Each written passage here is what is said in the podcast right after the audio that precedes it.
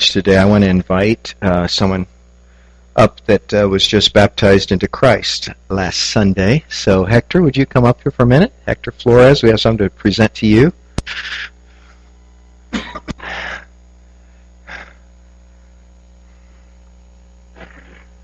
May not look like it, but this is our youngest brother in the faith. Here, and uh, we're excited for you, Hector. We want to share with you a new Bible, a study Bible. It has a lot of good information in it, uh, besides even the text of the Bible, a lot of notes and so on, but also a certificate of your baptism into Christ. And uh, we give it to you with our greatest love and admiration, and pray for God's blessing upon you. All right. Thank you, brother.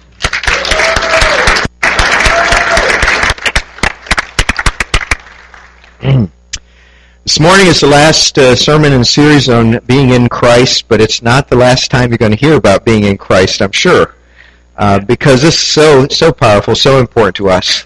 And our theme today is in Christ. Our future is secure, and uh, that that's a, a great theme uh, for any preacher. Uh, there's a lot of insecurity today, isn't there? Do any of you feel insecure sometimes? you ever feel like, whoa, what is next? What is happening in this world? You know, you just turn on the news, you pick up the paper, you look on the internet, and and uh, pick up a couple news items there, and you say, "What is going on?" Um, and where is this going to go? Where is this going to end? Well, you know where it's going to end. Then don't have to worry about that. But what's going to happen in the meantime? Maybe you worry about some. And if you're a child of God, your future is secure. But you know that. Uh, you don't have to, to wallow around in insecurity and in worry and fretting. God has already planned a glorious future for you and me. And I want to make sure you know that. And then secondly, I want to remember make sure you remember that. you don't you don't forget it sometimes. You get all wrapped up in the confusion and, and the news and, and the bad stuff that's going on. And and maybe that last little bit just like puts you over the edge and, and it's like, man, I'm not feeling so secure anymore. You need to remember the security that you have in Christ, the future that you have in Christ. Because if we don't remember who we are and what we have in Christ, we will not feel secure. Maybe I should say when we don't remember, because sometimes it happens, probably to all of us. If we forget that we have a future in Christ that is secure, we will we will be unsuccessful in living for God. We will be living in weakness. We'll be living in and even foolishness, you know, and just, just got our heads in the wrong place, hearts in the wrong place. And if we forget who we are, what we have in Christ, we'll end up living in fear and anxiety rather than in the confidence that God wants us to have as His children. So what have we studied so far in this series? It's been about claiming what ours is, in, is ours in Christ. Uh, we said we are redeemed. We are no longer under condemnation in Christ. That is so powerful, isn't it? There's no condemnation. Uh, we are free from that.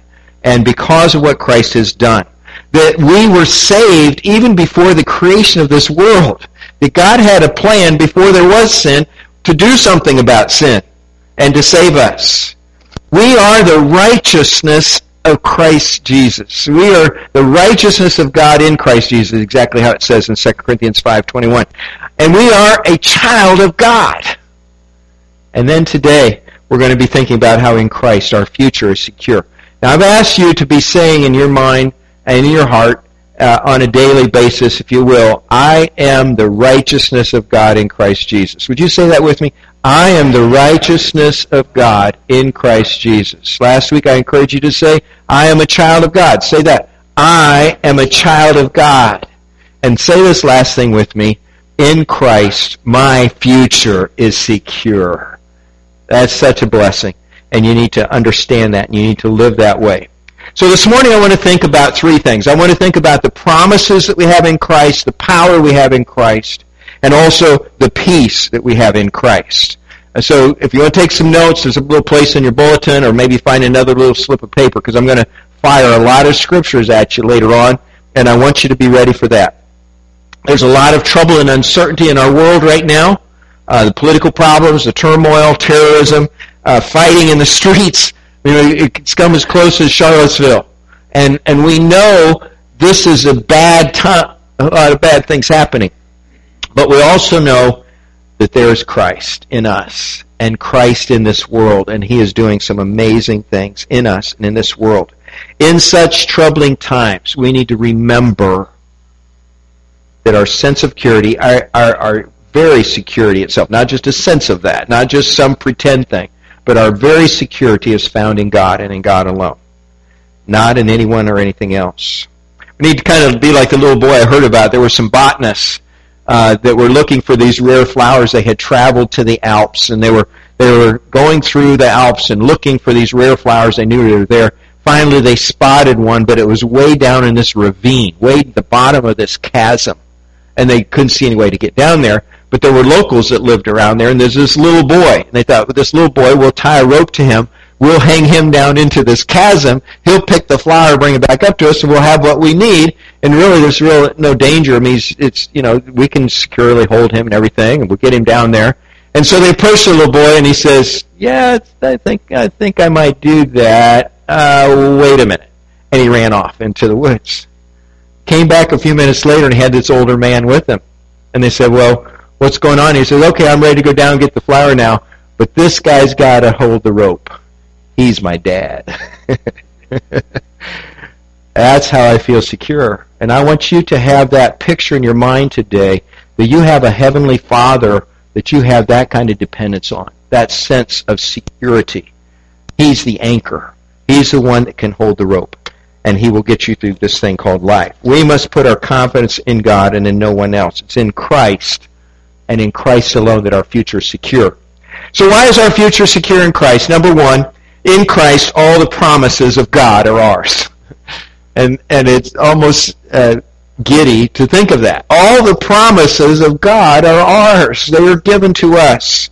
2 Corinthians 1.20 says it this way, For no matter how many promises God has made, they are yes in Christ. And so through him the Amen is spoken by us to the glory of God in Christ, all the promises that God has ever made are yes. It's saying they're yours. You got them. They're, they're right there on your, your ledger. They are given to your balance sheet. They are yes because you are a child of God. Other people may break their promises to you. In fact, they regularly do, don't they? People say, oh, I'm going to do this. Well, I'm going to do that. And then they fail. They just don't come through. Sometimes they do. Many times they don't. But in every promise God has made to us, He has come through. He always keeps them. He always says yes. And when we forget about God's promises, we begin to worry and we begin to fret about our circumstances. And uh, worry and, and uh, uh, fretting and anxiety are part of what I call stinking thinking. You know, you know, you're just you're not thinking right. I was sharing that with one of the guys in our support group the other day. That's just stinking thinking. You know, when you start thinking about all of the things that you worry about and you stop thinking about God, that's stinking thinking. Stinking thinking is when when you think you're on your own, or when you think you have to solve everything, or when you have to reach down, you know, to your own bootstraps and pull yourself up, you know, and by your ingenuity or by your intelligence or by your actions you change things? That's stinking thinking. But when you trust the promises of God, things change. Well, what promises has God given us? I can't name them all this morning. I saw on the Bible Gateway website that they claim there are 5,647 promises of God in Scripture. It'd take us a while to recite all those. Josh Wiley uh, shared just 10 of God's promises he thought were best. I reduced that number down to five Here's the scriptures about them. Jeremiah 29:11 says, "For I know the plans I have for you," says the Lord. They're plans for good and not for disaster, to give you a future and a hope. Matthew 11, 28, 29, Jesus said, Come to me, all you who are weary and burdened, I will give you rest. Take my yoke upon you, learn from me, for I am gentle in heart and, and humble in heart, and you will find rest for your souls. Isaiah 40, 29 through 31. A lot of people have committed this one to memory gives power to the weak and strength to the powers. Even youths will become weak and tired, and young men will fall in exhaustion. But those who trust in the Lord will find new strength, and they will soar on wings like eagles. They will run and not grow weary. They will walk and not faint. What a great promise from God. Proverbs 133, All who listen to me will live in peace, untroubled by fear of harm. Romans 10:9 If you confess with your mouth that Jesus is Lord, believe in your heart that God has raised him from the dead, you will be saved. Just full of promises. It's the Bible. And all of these promises are uh, are ours in Christ. We're a child of God.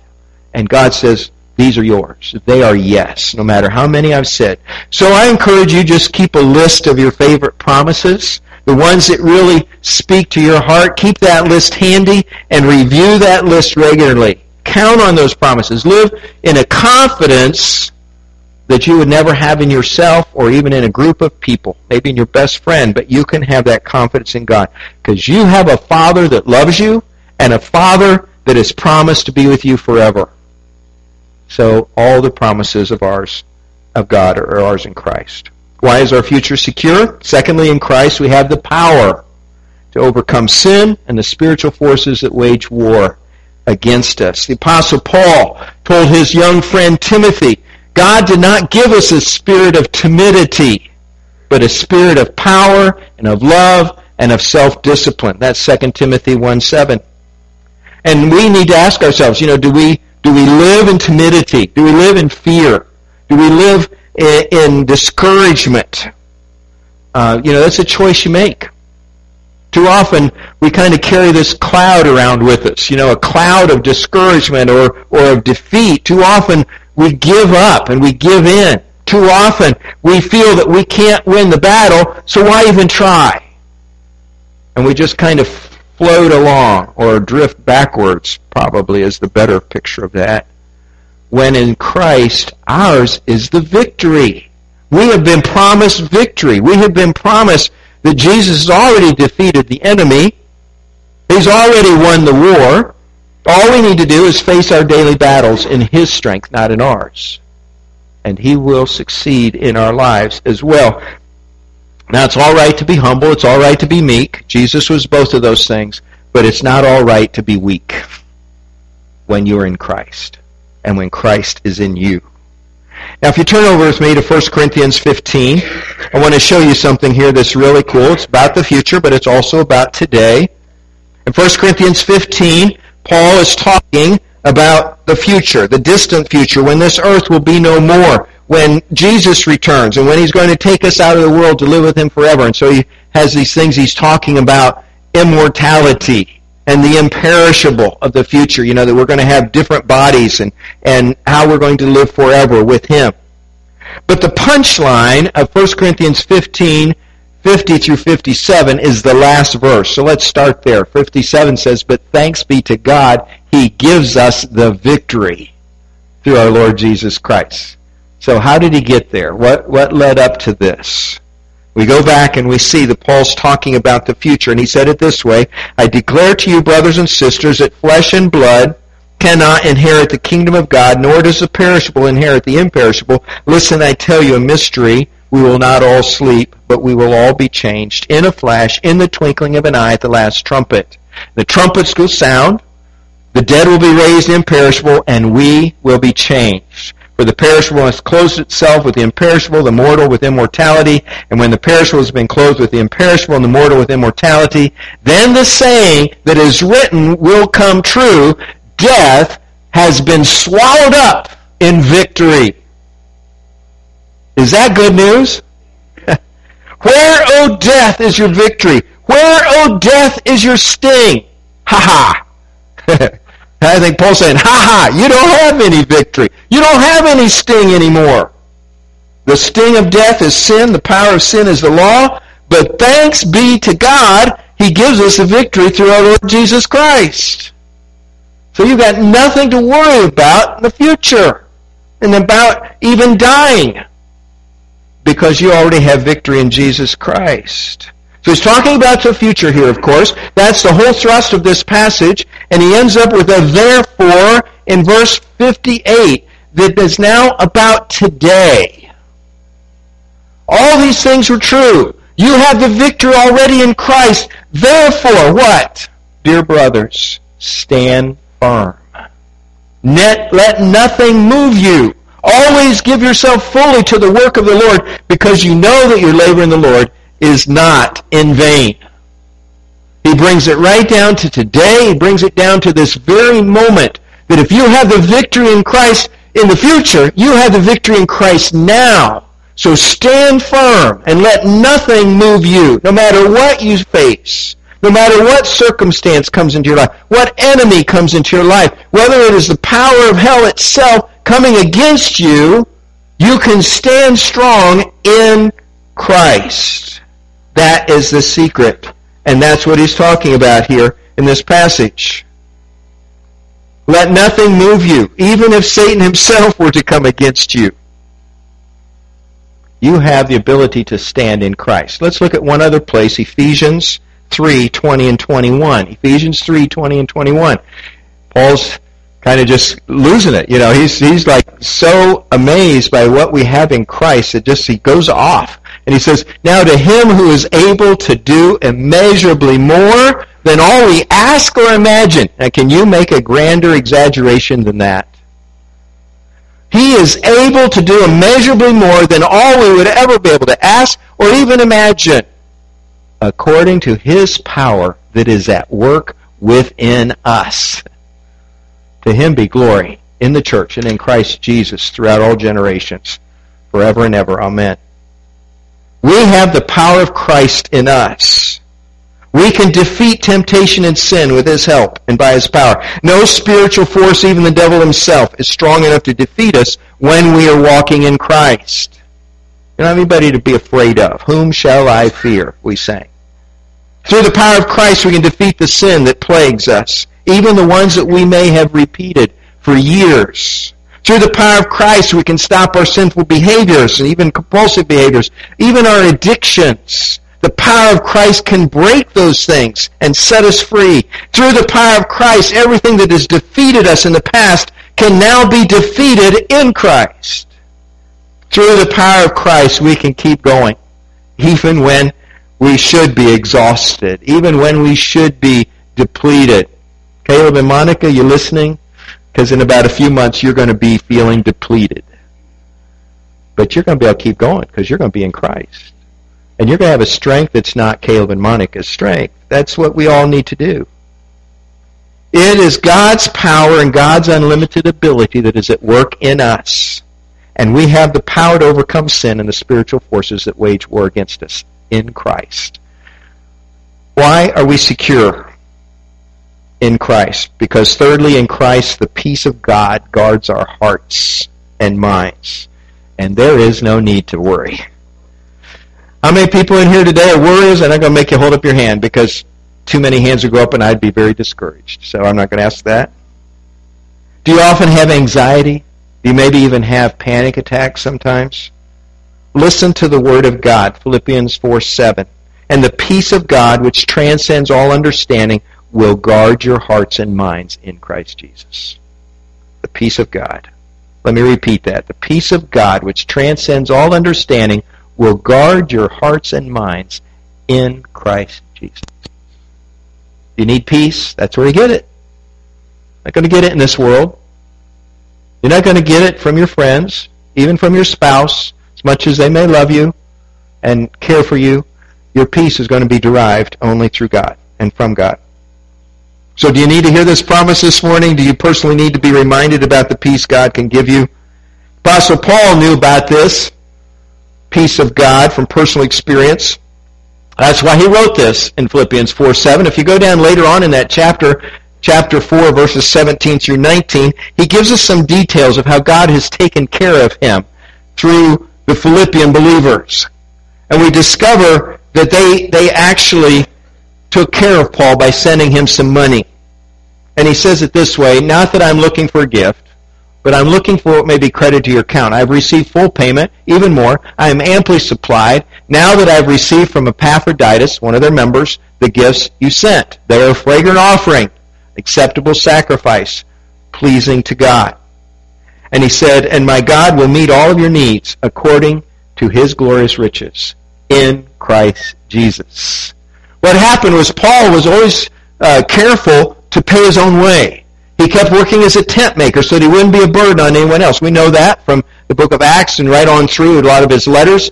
And even in 1 Corinthians he talks about, you know, he has this boast He says it's kind of foolish to boast this way, but he says, you know, I haven't depended on anybody. I've always paid my own way. I've taken care of myself. But here in Philippi, in the letter to Philippi, he has to say, you know, I did accept a gift for you. It's a gracious gift. You're 800 miles away. You sent this gift by one of your members, Epaphroditus. Not only this monetary gift, which I did not expect, did not ask for, and I was trying not to need, to make a living. He's kept in prison by Rome, expecting to be killed any day to be executed for his faith. And we believe that's what happened. He's thinking that this is not a good time. Um, and he can't go out and earn a living, and he sent money so he'd have a way to live. Epaphroditus to serve his. And the conditions, I think, so bad that Epaphroditus got sick, he says in the letter. He almost died. And thankfully, says God restored him to health. I'm sending him back along with this letter to tell you how grateful I am for what you have done. The peace of God guarded his heart and mind in Christ Jesus when he was one of the worst in one of the worst places possible. That's what I want you to derive from that. No matter our circumstances, the peace of God can be ours. No matter our trials, no matter our successes. No matter our busy schedules, no matter our relationship issues, or maybe our physical illnesses or losses, the peace of God can be ours every day. No one can take that peace away, even though the devil will try. Jesus warned us in John 10:10. 10, 10, he says, "The thief comes only to steal, kill, and destroy." That thief is the devil. But he says, "I have come that you may have life." and that you may have it to the full. And so Satan comes often to try and steal our joy, or maybe to steal our hope, or to steal our peace. And Jesus assures us he can't do that, because that is held securely in my hand. You are held securely in my hand. I want to end with one final verse. It comes from 1 John 4 4, and it says this You, dear children, are from God and have overcome them, because the one who is in you is greater than the one who is in the world. God is great. God is amazing. I want to show you something. Some of you know what this is. This belongs to our grandson Grayson. Does anybody know what this is? What's it called? A puddle jumper. I don't know how they came up with that name. A puddle jumper. It's it's a flotation device, device for a child to wear. You put your arms through here, in case you don't know how that goes. It's on the front of you, and then you bring it around their back and you snap it together. And it holds them very secure so that they're going to just float in the water. No matter what happens, it holds them up, holds their head up out of the water, and they can breathe, because you don't breathe very well underwater, especially if you're two or three years old. And if you put a two or three year old, drop them into the pool, they'll go to the bottom, won't they? Because if they don't have this, that's what happens to a physical body like that. And they're totally unprepared for that most times. But with this on, Grayson feels very secure. And we've noticed just in the last couple of weeks, he feels so secure it scares us to death. Because he'll run across the deck and just lunge in, you know. Nobody's there. It used to be, stay near me, be near me in case something happens, grab me, be there for me. Now he doesn't care and he runs in, he goes in over his head, he bobs to the surface, and he's sputtering and he's wiping his eyes, but he's got the big grin on his face. This is great because I'm secure. I know this will protect me, and I trust this to protect me. Now, I hesitate to call God a puddle jumper. I don't even know how they came up with that name because that protects you from a lot more than a puddle. Uh, why would you need one of those in a puddle unless it's a very, very deep puddle? And you know, I was thinking Grayson doesn't care how deep the water is. He doesn't know whether he'd ever touch the bottom of our pool, which is only four feet deep. He could come back up, but he doesn't know that. It could be 200 feet deep as far as he's concerned. And when we have a puddle jumper in God, it doesn't matter how deep the water is either, does it? When we get started with Christ, He gives us a pool to jump in that may only be two feet deep. Oh, we can kind of touch the bottom. Oh, don't, not so bad. All right, that's all right. And then it gets deeper, doesn't it? Becomes more challenging. And some of the trials of life, some of the challenges of what God wants us to do in ministry, some of the places He sends us, some of the people we need to talk to, pretty deep waters. I want you to know that God is there. And God is your flotation device. He is your security. And He will be there for you no matter what. Don't forget that. Because in Christ, we have all the promises of God. We have the peace of God to guard our hearts and minds. And we have the power of God working in us because we're in Christ. Let's pray. Father, thank you that you are able. Let me just stop there, Father. You are able. That's enough. You are able for everything we've ever talked about today. Able to do, able to face, able to overcome, able to bring victory in every place because of you. We bow to you today. We pray prayers of thanksgiving, gratitude, love, respect, everything, Lord. We honor you that you are faithful and you are our Father. You are our security. And all of your promises are yes. Lord, if anybody's here struggling today, May this message just drive deep into their hearts to know that you are there for them always. May they be lifted up. May they be floated to the surface so they can breathe again, so they can live again, so they can smile again.